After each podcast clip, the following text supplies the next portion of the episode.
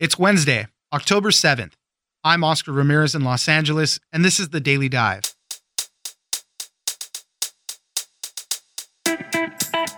How did the coronavirus infiltrate the White House? Many experts say that the reliance on coronavirus rapid response tests without other mitigation strategies like wearing masks and social distancing might have been the problem.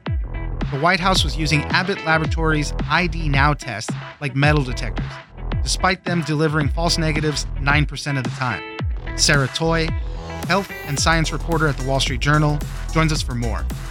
Next, the F D A has put out guidelines on the protocols to follow before a vaccine can get emergency use authorization. They want an expert panel to review any vaccine and also want two months of safety data.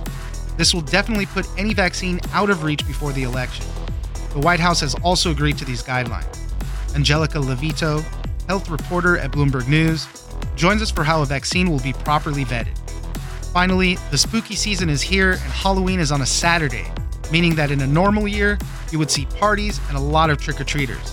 But this is not a normal year, and many parents are wondering if they want to risk sending out their kids at all. Rudri Patel, contributor to The Washington Post, spoke to the experts and shares her advice on how to assess the risk of trick-or-treating. It's news without the noise. Let's dive in.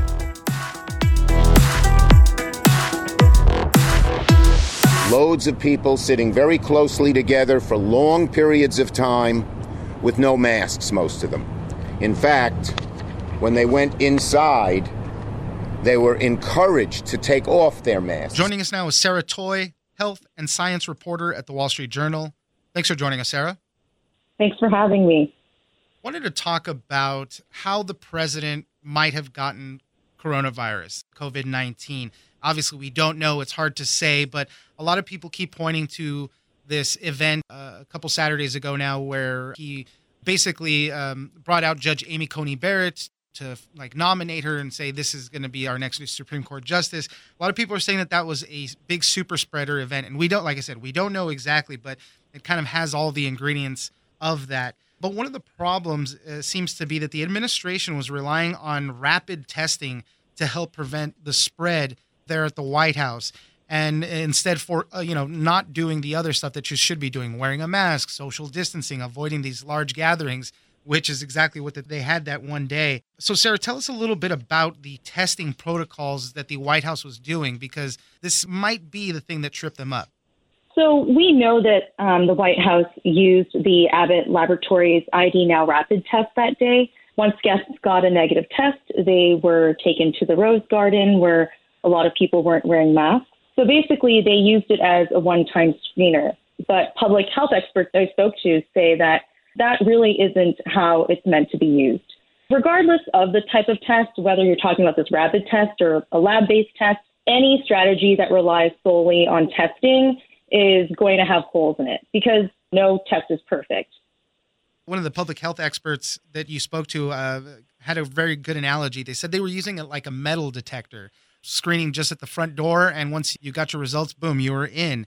And as you mentioned, that's not really the way it works. It needs to be in conjunction with all of that other stuff.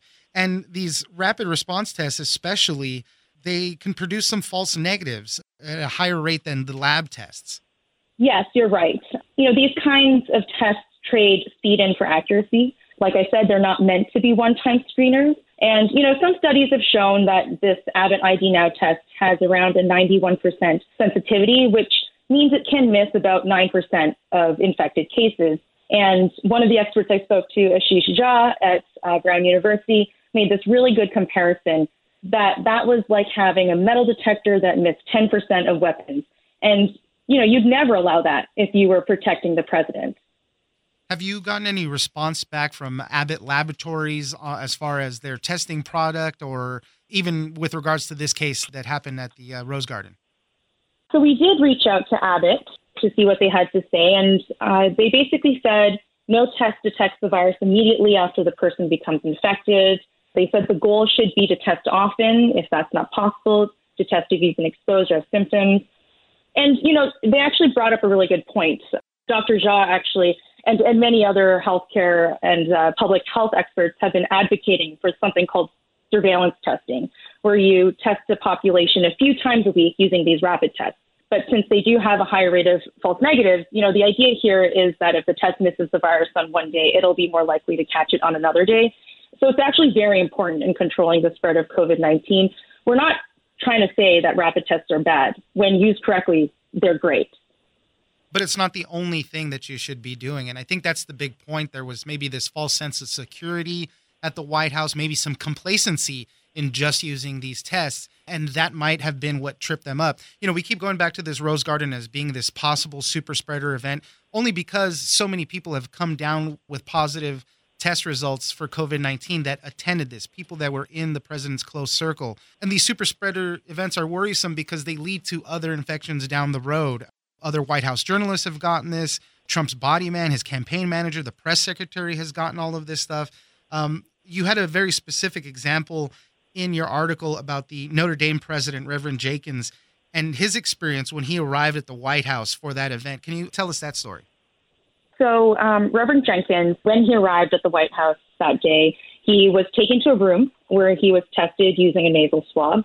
Then he was taken to another room with a few other people to await results. Everyone in that room was wearing a mask. But when his test came back negative, he was taken to the Rose Garden and told he no longer had to wear a mask. You know, on Friday, the school then said he tested positive for the virus. And that kind of highlights the need for this sort of layered approach when it comes to COVID nineteen prevention. These tests aren't perfect. You really need more than just the tests. You need masks. You need social distancing. You need to not pack people together in one space.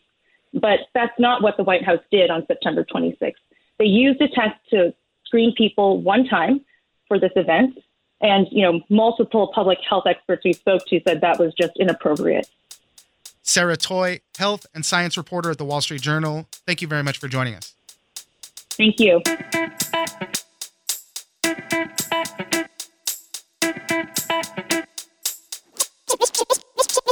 No corners are going to be cut.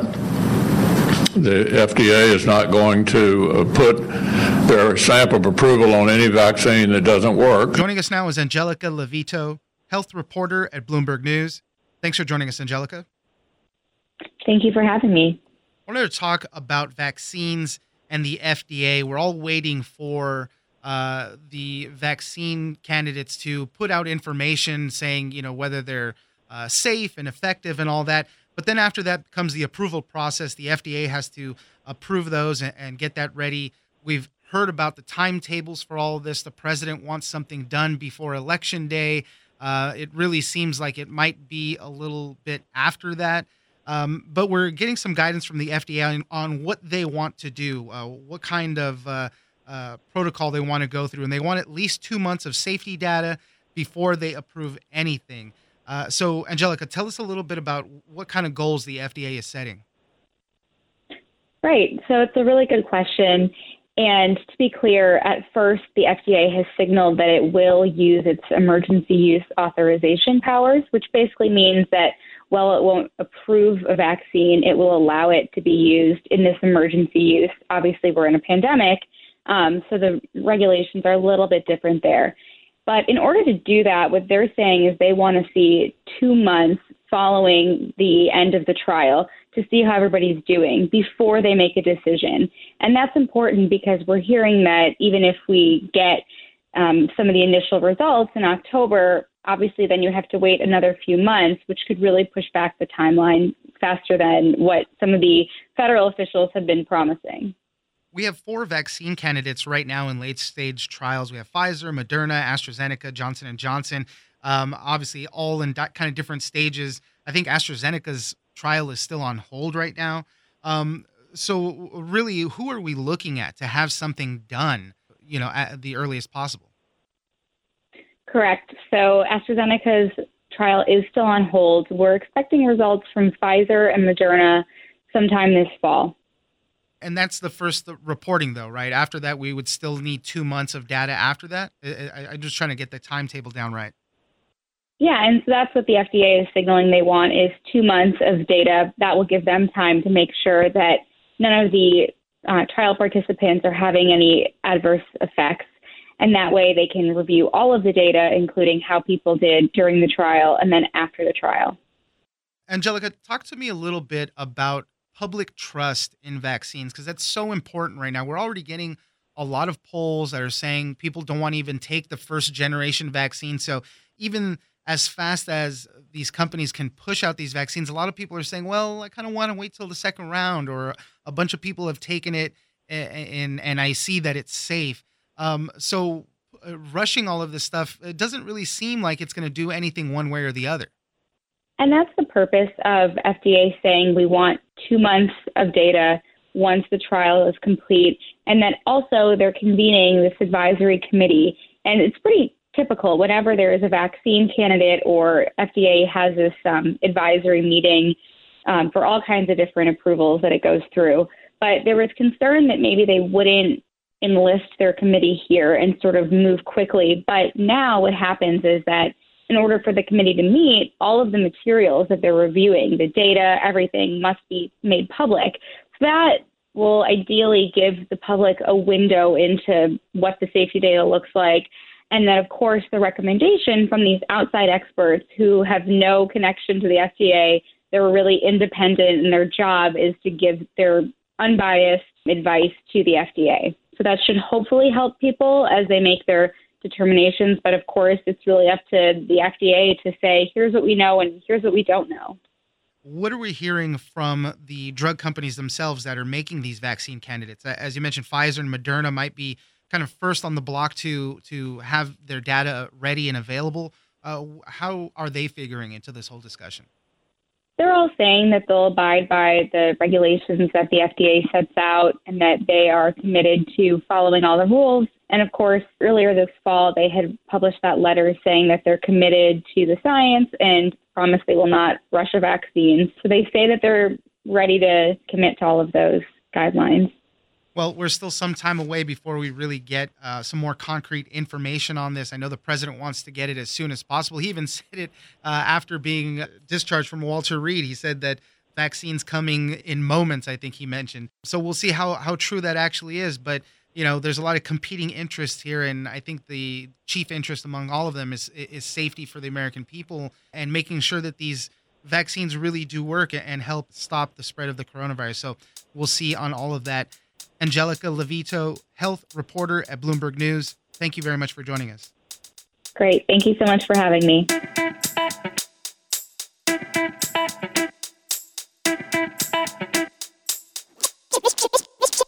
In some ways, the, the pandemic lends its way toward costumes. So the first obvious one would be have your kids wear a face mask. And for younger kids, some of the costumes, you can easily incorporate um, a mask into the actual headgear. Joining us now is Rudri Patel, contributor to The Washington Post. Thanks for joining us, Rudri. Thanks for having me. Like so many others, Halloween is my favorite holiday of the year, really. And this year, because of the pandemic, it's going to take on a new look. People are skeptical of going out to events, trick-or-treating. One of the hallmarks, really, of Halloween is up in the air. A lot of local counties are kind of offering guidance. The C D C has offered guidance on whether kids should go trick-or-treating. They've labeled it high risk just because you're going to various houses. You could be touching a lot of surfaces and interacting with a lot of people. So a lot of parents are skeptical. They don't know what to do, if they should go trick-or-treating with their kids or not. Rudri, you spoke to a bunch of different people, pediatricians and other experts, on kind of their guidance and what they think, how people should approach this. So what should parents be thinking about trick-or-treating? Well, although the C D C has labeled it high risk, the experts that I spoke with specifically said that you have to look at your own environment and what's going on in your neighborhood. And actually, the C D C has a really helpful color-coded map where uh, parents can actually click on their county and look at what the risk level is, and um, those counties that fall below between five and ten percent are considered low risk for infection.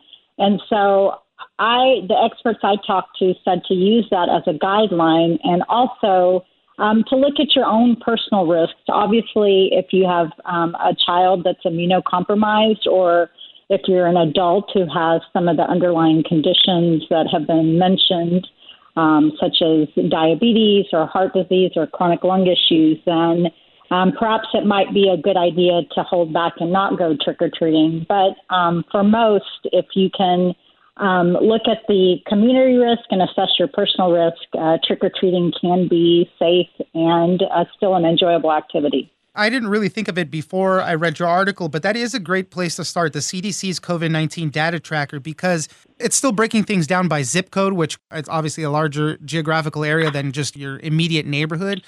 But it's a good place to start there. If there's a lot of infections nearby you, you might want to consider some other alternatives. If it's not, then you might be a little freer to go out and do some of that stuff. So that is a really good spot to start. And, you know, you mentioned in the article, too, this Halloween had all the components of being really great. It's on a Saturday. There's going to be a full moon for extra spookiness. You know, it it's going to be, it was to be a good time this year.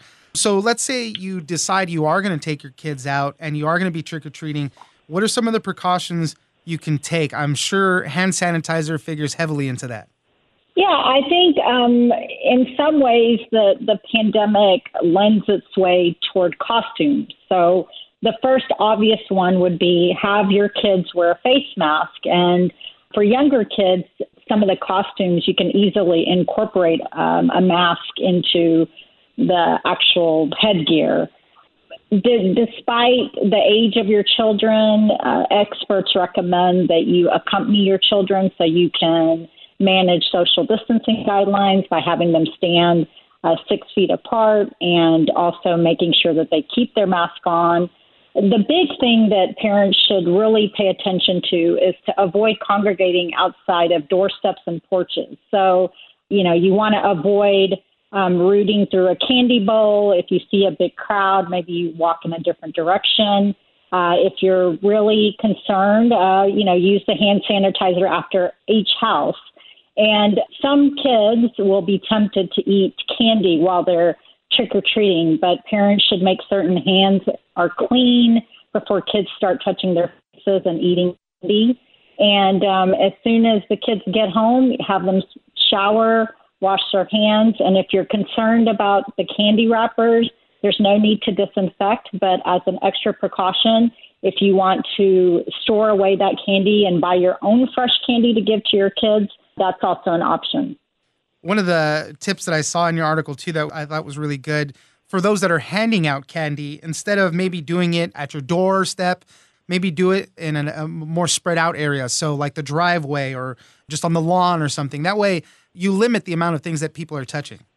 So the key here is really utilizing open spaces. So like you said, driveways, sidewalks. You could even, if you feel comfortable, use your backyard as space because there's more room back there. And um, another thing you can do is um, if you have limited space, then you can set up a table and individually wrap candy. And so that limits contact between the adult handing out the candy and the child.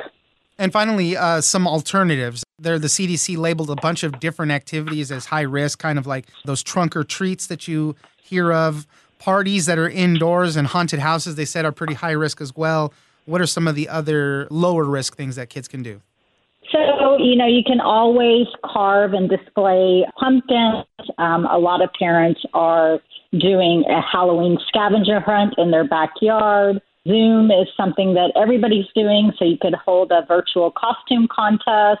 A lot of people are using their homes to decorate each room with a different theme. And if you have younger kids, that might be fun to have them visit each room for a different surprise. Other people are getting super creative, creating candy shoots to uh, deliver um, candy to kids uh, without any risk. So I think you can take this as a lesson in creativity for Halloween. Definitely. I mean, we want everybody to have fun, but also be safe. And then again, you know, once a holiday, uh, something like this comes up, everybody's on the watch for the next two weeks. Let's see how many cases might have come out of it. So we'll keep an eye out for all of that.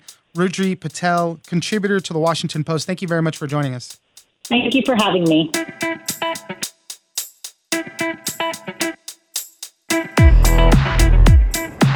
That's it for today. Join us on social media at Daily Dive Pod on both Twitter and Instagram.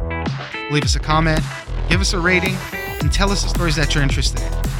Follow us on iHeartRadio or subscribe wherever you get your podcast. This episode of The Daily Dive is produced by Victor Wright and engineered by Tony Sorrentino. I'm Oscar Ramirez, and this was your Daily Dive.